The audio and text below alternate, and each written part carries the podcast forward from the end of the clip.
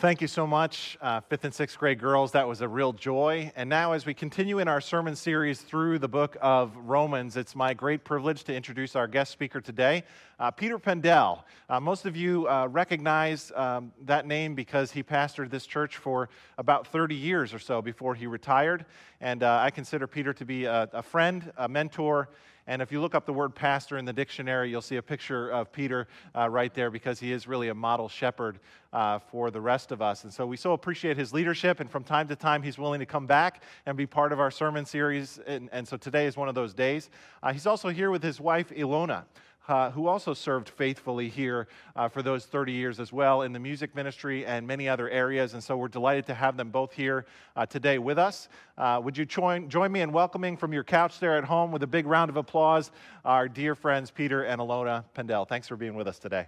Thank you. Well, thank you, Pastor Dave. It's a, a real privilege to be here today, to come back at a time when uh, we're so proud of what God is doing at uh, Millington Baptist Church. We invested our hearts here, our lives, and we've never left completely. So this is our home church. We're glad to be back. Ilona is going to read the scripture for today. I'm reading from Romans 13, 8 through 14. Let no debt remain outstanding, except the continuing debt to love one another, for whoever loves others has fulfilled the law.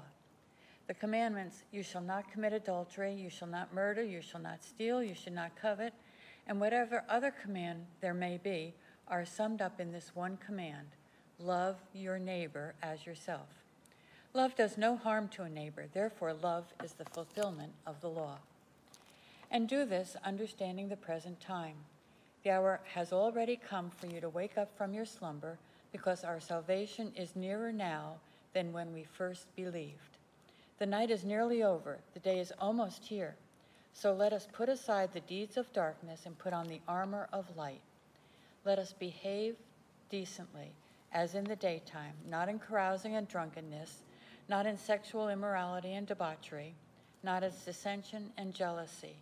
Rather, clothe yourselves with the Lord Jesus Christ, and do not think about how to gratify the desires of the flesh. Thanks, dearie. Well, I said it's good to be back, and uh, I so appreciate what you are thinking about and what you're talking about. Uh, and I'd like to pray for a moment before we turn to God's Word. Let's pray, please.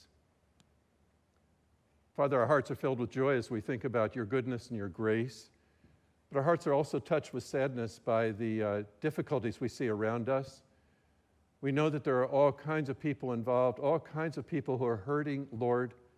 We think of our people of color, our brothers, our sisters we can't help but hurt with them, Lord. We can't enter into where they are, but we can at least listen and begin to understand a bit of the pain for so many. We thank you, Lord, for those who seek to enforce the law in a, a righteous way, not taking advantage of people, but, but being those leaders that we so much need to protect the rest of us, to protect all of us, Lord. And so we see this daily, this uh, battle going on where the enemy wants to destroy, you want to build up and you want to strengthen, Father. And that's our prayer for our country and ourselves, that we might listen to your Holy Spirit and walk with you, that uh, your word might find its place deep in our hearts and uh, find its place in our obedience as we walk with you. So even now, as we turn to your word, Lord, it is our desire to hear, to listen from you, not from a human, but from you. Oh, Holy Spirit, would you speak? Would you be with your people even now as we seek to hear you? For we pray in Jesus' name. Amen. Well, my parents told me about a. I'm not sure the age of the kid. He was something three or four or five years old, maybe five years old, who uh, uh, lived in a uh, town in, in uh, New York State, Newburgh, New York, and who found his way undetected to the barn behind the, the house where they lived on a very busy road, Route 17, no, uh, excuse me, uh, down right through north to south in, uh, in Newburgh, New York. Well, he was a curious kid, as you can imagine, so he began to look around, and it turns out he found some paint in the barn and thought it would be rather uh, neat to paint himself. Now, I don't mean a self portrait, I've seen those. No, I mean paint himself. Well, thinking that he was uh, alone in the room in the barn, which he was, he took off his clothing, or as much as he could manage as a young boy, and he, he, he applied as much of that oil based paint, if you're old enough to remember that, we had oil based paint, uh, to his body. Wherever he could find a spot to put the paint, he put the paint. Thinking that he was taking a nap, his mom inside was content with his taking a nap until she looked out the front window, and there on Robinson Avenue, right in the middle of Newburgh, New York, the busiest street in town, there was her son riding a tricycle, most of his clothing missing, covered with this paint. Well, I don't remember that special day in my childhood. That has somehow escaped from my memory, but I've heard it from enough people to believe that it really happened. I, they told me likewise that I was told never to play with the paint in the barn uh, and, and never to leave our property. It was apparently obvious to me at the time, as a critical thinker of four or five years old, that they were being overbearing and taking advantage of my freedom, and, and I really didn't need to live within those boundaries, those particular boundaries. Kind of like Adam and Eve. One tree, just one tree out of all the other trees. Don't eat from that one tree, the fruit of that one tree. All the others are yours to enjoy, not that one. An arbitrary decision lowered upon them by the tyrant of creation? No, no, you know that's not the case.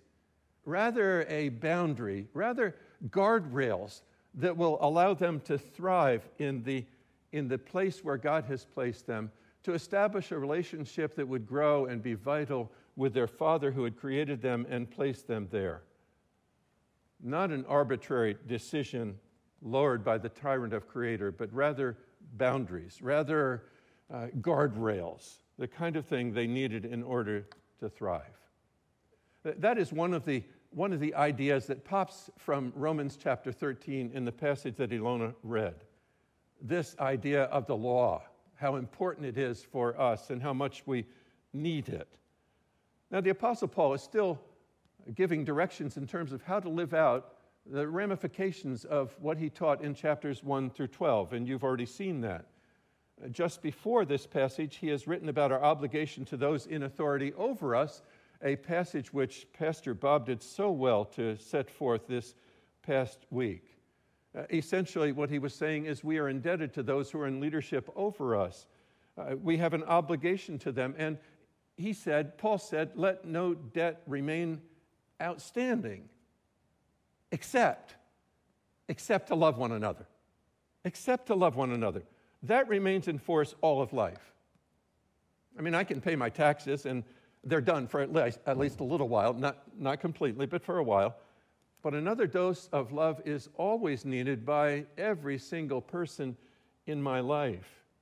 What Paul is doing here is he's taking the idea of Jesus that we are to love one another and putting it into terms that we desperately need to consider. He's saying, Love one another, obey the law. And we scratch our heads and we say, The law? The law? What law? How do we love one another by obeying the law? How does that work? Somewhere a long time ago, I learned a way to think about the the uh, laws of the Older Testament that was very helpful to me, and maybe it will be for you as well. Uh, one sense of the law in the Older Testament is the national law. And it's in the national law that God is talking about how Israel could thrive as a nation, how they would set up villages, where to put the outhouse, uh, what food they would be well to eat, uh, how the government is supposed to work. Now, those laws, those laws don't have to be duplicated outside the nation of Israel in that time although there are principles that have to be carried forward. So it doesn't release us completely, but for the most part, the national law is tied to Israel. The second kind of law that we find in the Older Testament is the ritual law. Uh, the ritual law would include the practices to be observed as Israel comes before God in worship. For instance, the priesthood of Aaron and his descendants, uh, the sacrifices to be brought before God in the temple, uh, the holy days, and more beyond that. Uh, again, there may be principles that are carried over, but for the most part, the rituals of the Older Testament are, are taken care of in Jesus. He has fulfilled them, and we no longer have an obligation to them.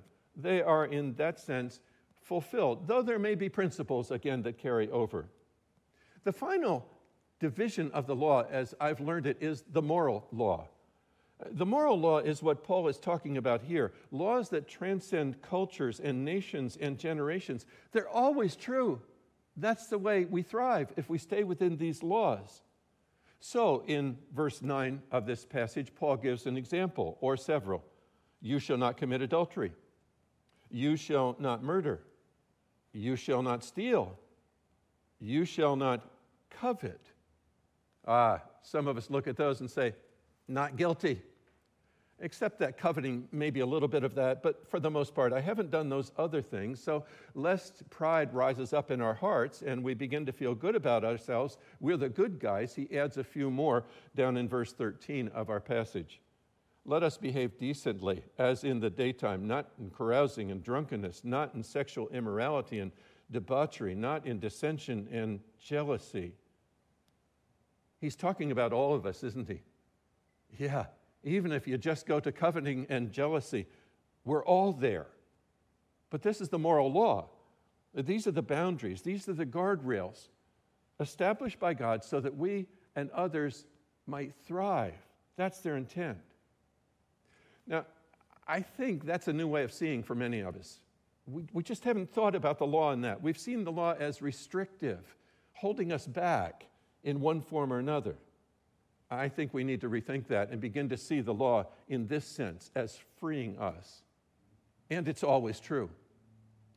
Back in the 60s, when I first decided to walk with Jesus and wanted to learn about how to live the life, I bumped into the teaching of Joseph Fletcher, who had a term called situational ethics, may have even had a book at the time. He was trying to put into writing what many people have believed back then and before then, and even today is being enacted. He taught that there are times when the moral law is not the way to love people. There are times when lying is the loving choice, uh, when stealing is the loving choice, when taking a human life is the loving choice. And you can see that being worked out in the day in which we live in so many ways, can't you? And admittedly, Fletcher had a way of putting together the scenarios in which it would be very difficult to know how to act, and it was very hard to think it through. But Paul would say, no, take the law, take the moral law, and see it in a different light. See it as the guardrails, see it, see it as the way we can go to, to, to thrive. This is the safety zone for us. Stay within these and love other people in the process. So it's not love or law, it's love and law. Think about that, what that means. So Paul would say, look beyond the no and find the yes in the law that he gives to us. When God draws a line on the driveway, you've done that. You, you know what that's like. When he draws a line on the driveway, it's so it's it's it's there so that we can more fully enjoy all that's left. The rest of the driveway we can play on. We can play in the house. We can play out on the grass. We've got so much.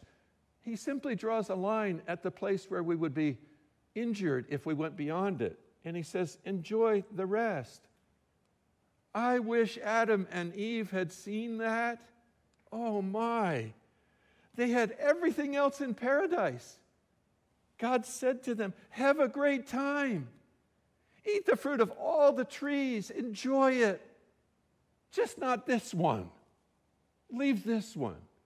This will not be good for you, it will harm you. So, when you take it to the application of what we find in this scripture, if, for instance, I close the door on intimacy with other people beyond Ilona, then I open the door to a great marriage. Oh, it doesn't happen automatically. I, I know that. You can still have a cold marriage. I, I get that. But I at least I at least make it possible. And listen, I do the same for that other family who would be otherwise torn apart by my going over the line. That's how I love them. If I turn away from uh, carousing and drunkenness, I can then turn towards God and, and, and towards other people. Oh, it's not automatic, I know that, but, but, but I make it possible. And I do the same for my buddies who would otherwise follow me down the road that is not good for them. And so I love them as I give leadership in terms of that. If I refuse to steal, I will have to become productive using the talents that God has provided for me so that I can take care of my family and other people. And listen, I love my neighbor from whom I refuse to steal by giving him the chance to enjoy what he has earned. So I love him by refraining from stealing from him. I, I think this is incredibly important, and, and I hope you will consider this honestly in terms of your own thinking. And if you will take a moment to think about uh, this new way of seeing things that you may have thought of before. I'm not the originator of this, I'm sure. But, but think of it especially as we think about passing our faith along to future generations, uh, generations that are so prone to reject the boundaries and say, no, that's not what I want, that's not what's best for me. Uh, for instance, every boundary that God has established for intimacy is up for grabs. You know that. People seem to say only the, see only the no. They don't see the yes in the boundaries that God has established. The simple picture of one man and woman, woman for life is seen as a cruel restriction on my freedom. We think God is so narrow minded. No, He's not. He knows how to have us thrive. And so He gives us the boundaries. Help your kids see those boundaries as a gift. Help, help your friends see those boundaries as a as a gift. They are God's. Yes, I'm for you. I want you to thrive. So love one another. And hear this do it now. Yeah, you can't miss that in what Paul says. As we move through the text, we get to verse 11 of chapter 13 of Romans. And do this, understanding the present time, the hour has already come for you to wake up from your slumber because our salvation is nearer now than when we first believed. We have no time to waste, my friends. Time is short for every single one of us. In fact, the next verse, verse 12, Paul says, The night is nearly over, the day is almost here.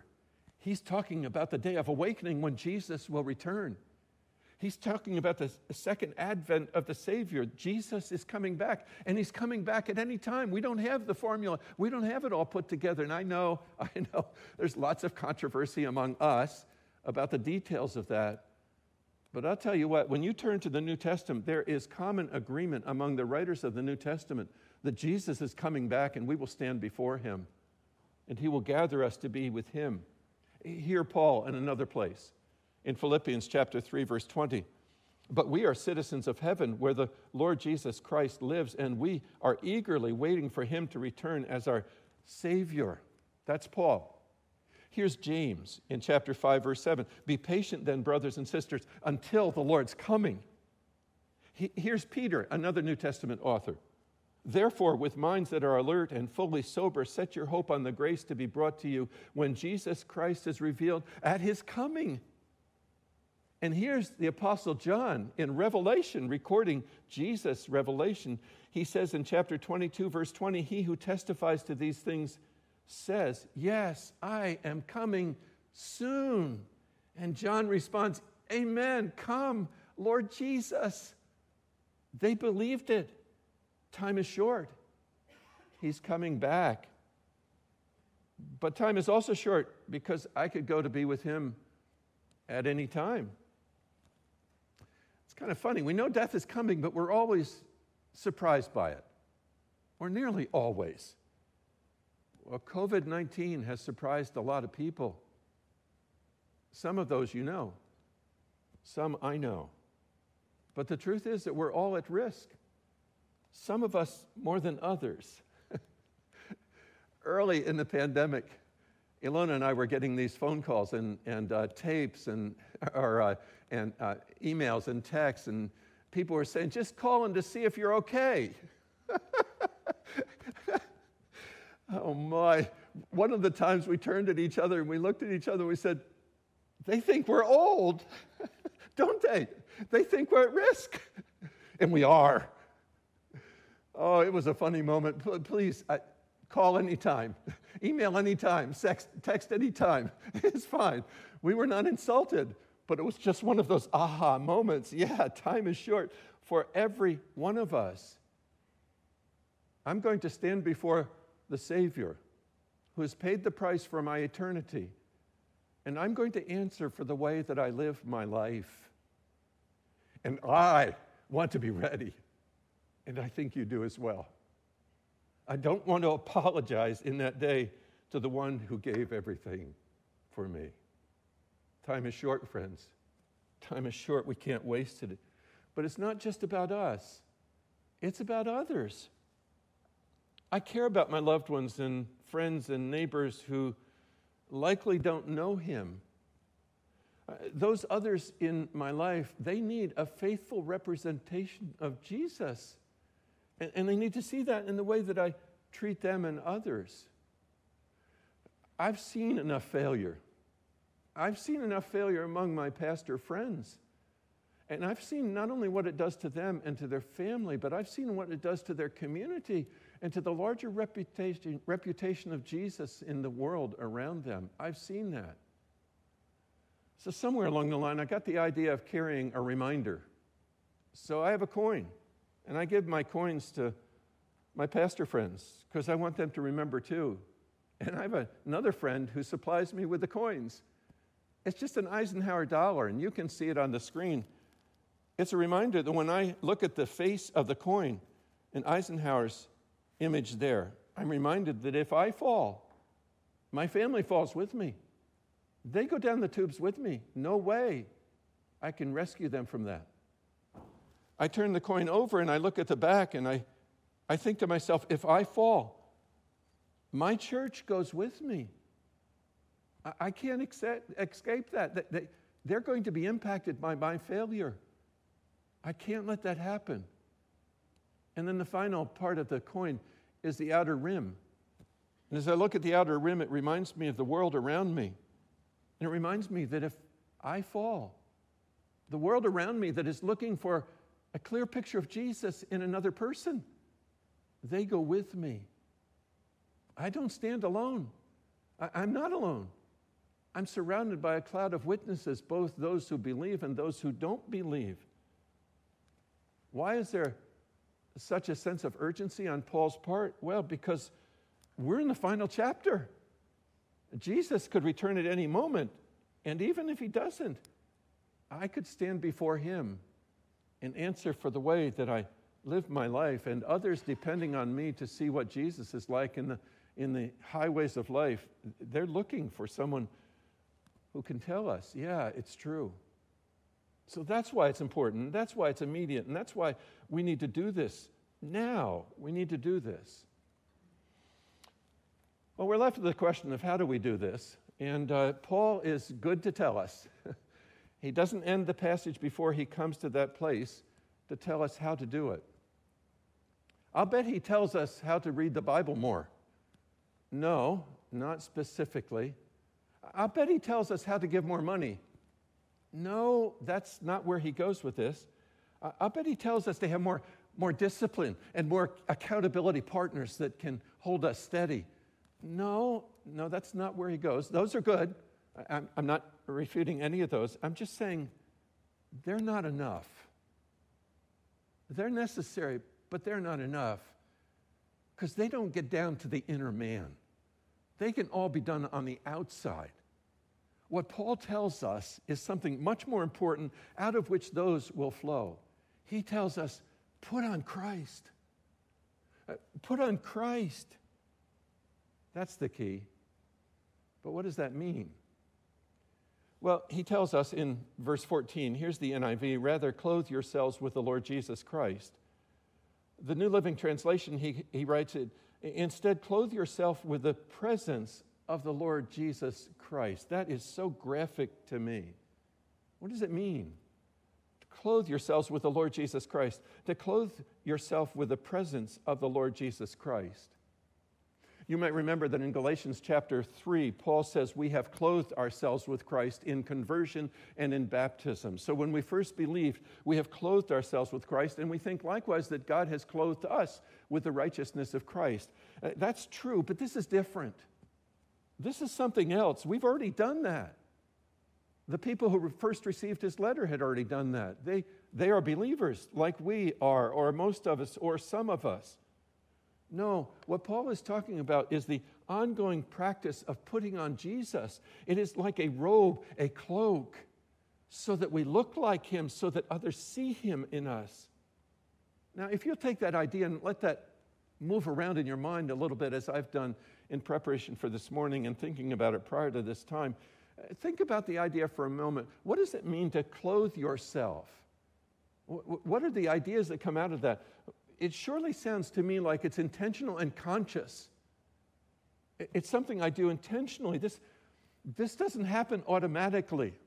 I am clothed with the righteousness of Christ, and God does that. But this seems to say that I have to do something. This is beyond my initial trust in Christ.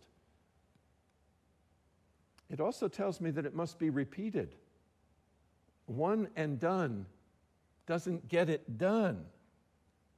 So, what I need is I need somehow to clothe myself with the presence of Christ throughout the day, many times in the day, depending, I suppose, on what challenges are coming my way. But I need to do this over and over and over again.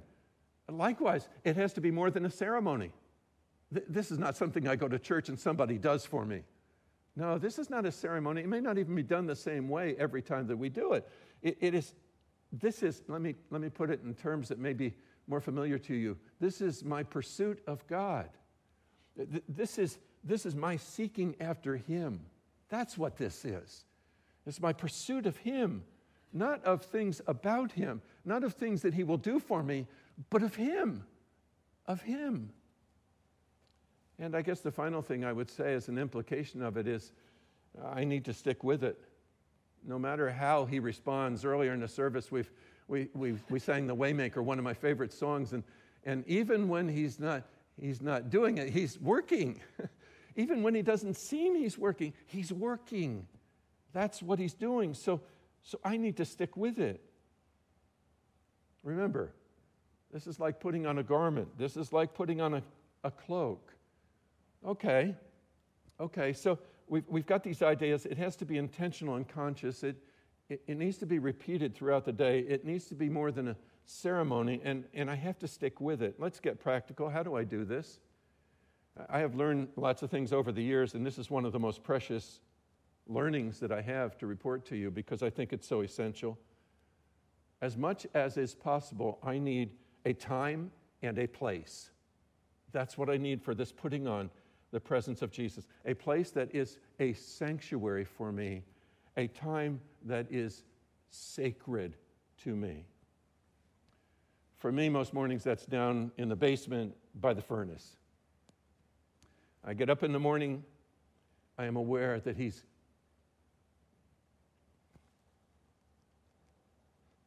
He's waiting for me. God is waiting for me down in the basement. Can you imagine? If that's not enough to get me out of bed, then I don't know what is enough to get me out of bed. He's waiting for me by the furnace. God, who created everything, He cares enough to wait for me. That's my sanctuary. That's my sacred time. Am I there every morning? No, there are times when I can't be there. I get that. But He's waiting there for me to put on Jesus. That's why he waits for me, that I might set my course for the day. He's waiting for me. It is a tender thought. It is a precious thought that God is waiting for me in the sanctuary at a special time, a sacred time.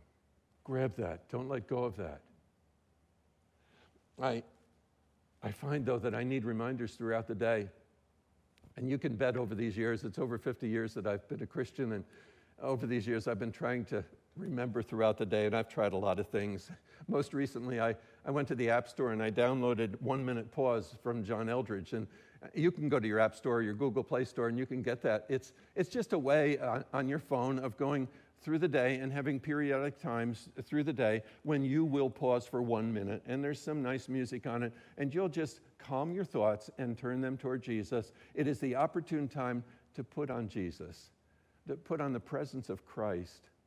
I, I, early in my, the renewal of my life, uh, about oh, 20 years ago, I read uh, book, Emotionally healthy spirituality. And he talked about the rhythms of the daily office and Sabbath. And that, that, that was helpful for me for a time. Right now, what's most helpful for me is worship music.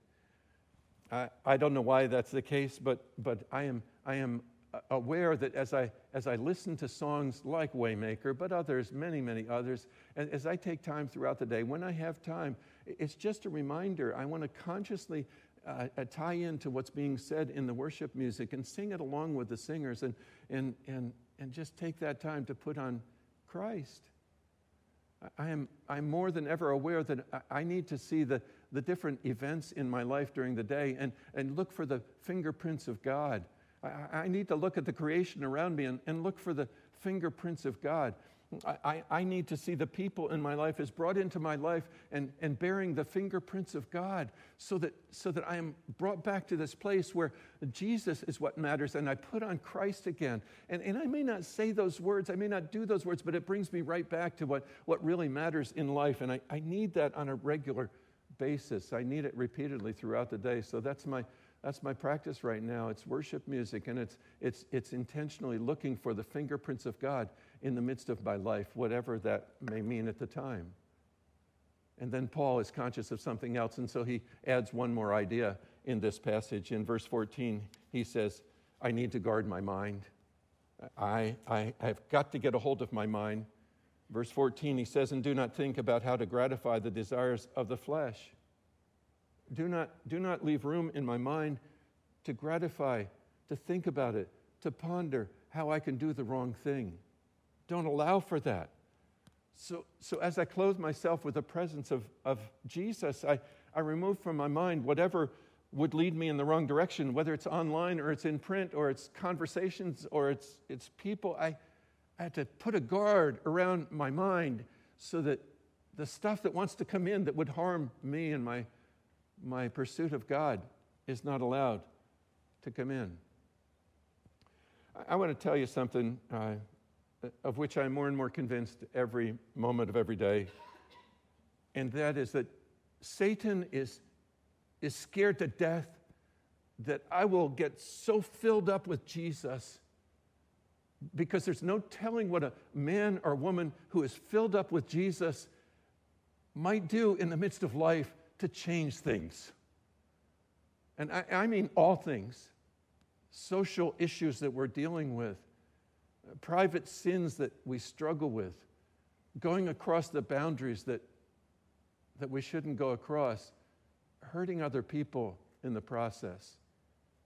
Satan is terrified that I, that you, will get so filled up with Jesus that we'll spill all over the place with the sweetness of Christ.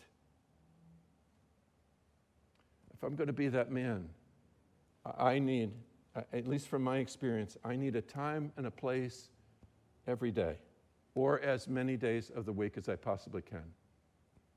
I need reminders throughout the day because I forget. It goes its way, and I get busy with other things, and I forget about Him and clothing myself with Christ. And I need to guard my mind. And you do too. And We all say that we want the fullness of Christ, or at least the people that I'm closest to. We want the fullness of Christ. I do. I, I don't doubt that you do. The question is Am I willing to pay the price for the fullness of Christ? Don't get me wrong, God has to do the work. I understand that. But I think I'm fair in saying that eternal life, I can do nothing to get that. But fullness of Christ, I can do all things to get that. That's my choice. Am I willing to pay the price for the fullness of Christ? It's not found just in going to more Bible studies. It's not found just in going to more prayer times. It's, it's not found in just giving more generously. It's found in seeking Christ in the midst of all those things and other things, in pursuing the one who pursues us. It, it's found as you clothe yourself with the presence of the Lord Jesus Christ. That's what I'm called to do. I learned a prayer recently. It's not very profound, I guess, but boy, it's meaningful. I learned it from somebody else. I heard it in a podcast with John Eldredge, and, and it's a prayer that really has to flow from my heart. and it has to flow from my heart, whether I'm at work or I'm, I'm riding along the road or I'm, I'm with my friends or I'm with my family, wherever, wherever I am, it has to be a part of who I am. Here it is. You're going to find it amazingly simple, but terribly profound. I need more of you, Jesus. That's what I need.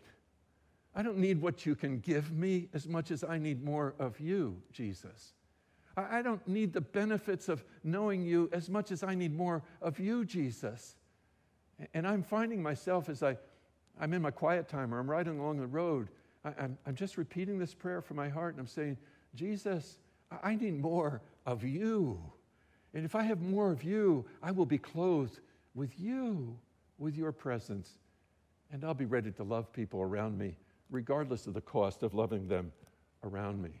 So, so are you willing to say to God, I need more of you, Jesus?